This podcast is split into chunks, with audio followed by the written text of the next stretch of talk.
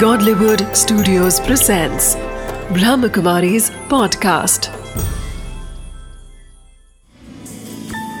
Wisdom of the day with Dr. Girish Patel. नमस्कार ओम शांति हम सब जीवन में सुख चाहते हैं फिर भी अच्छे अच्छे लोग समझदार लोग भी बीच बीच में ये भूल जाते हैं कि सुख कोई बाह्य चीज़ों में नहीं है। वास्तव में सुख तो एक चॉइस है। सुख एक पसंद है।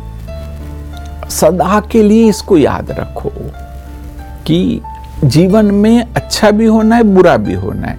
कैसी भी परिस्थिति हो, उसमें आपको फ़ायदा भी है, नुकसान भी है।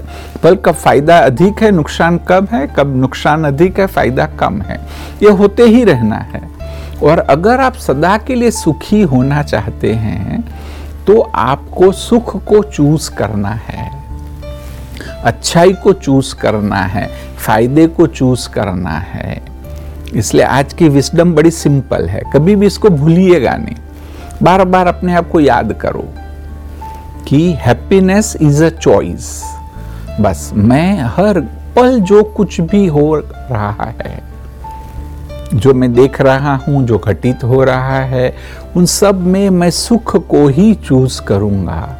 तो आपका जीवन बिल्कुल सरल हो जाएगा और सदा के लिए आप सुखी होंगे। As a spiritual being, we are intrinsically happy only if we take responsibility for our own happiness. Happiness is a choice that has to be made every moment, every day, in every situation, without being influenced by external conditions. External conditions may fluctuate, but happiness can be stable no matter what. Don't postpone your happiness.